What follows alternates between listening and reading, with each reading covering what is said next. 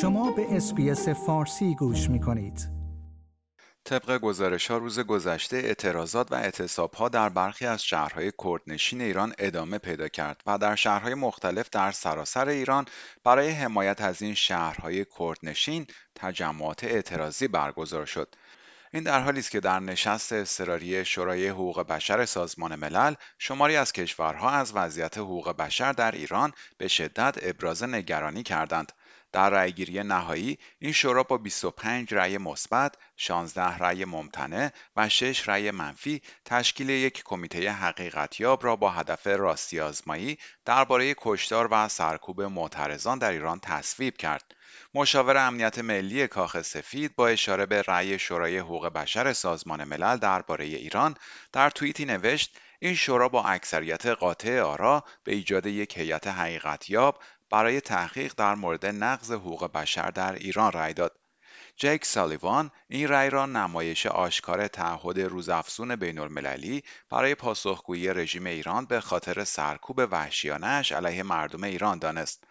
دبیر کل سازمان عفو بین الملل در واکنش به تصویب قطعنامه تشکیل کمیته حقیقتیاب برای بررسی موارد نقض حقوق بشر در ایران می‌گوید که سرانجام فریاد عدالتخواهی مردم ایران شنیده شد. اگنس کالامار در بیانیه‌ای گفت که امیدوار از تشکیل این کمیته تغییری اساسی در رویکرد جامعه بین‌المللی در مقابله با معضل معافیت از مجازات باشد که مدت هاست به جنایات و نقص جدی حقوق بشر در ایران دامن زده است. ویدیوهایی نیز منتشر شده که حضور معترضان در ارومیه را نشان می‌دهد.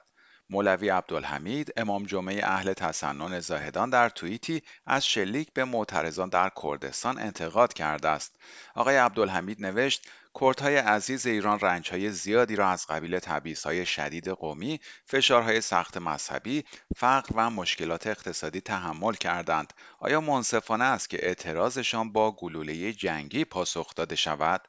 روز گذشته مونا اردلان همسر وریا غفوری بازیکن شناخته شده فوتبال ایران در واکنش به خبر بازداشت او در اینستاگرام نوشت از من نپرس چه خبر جز ایران چیزی مهم نیست.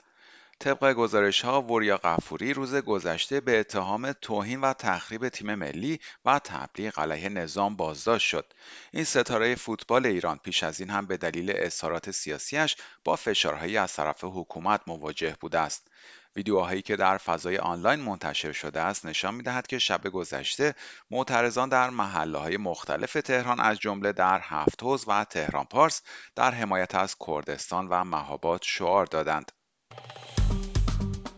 like، share، comment. اسپیس فارسی را در فیسبوک دنبال کنید.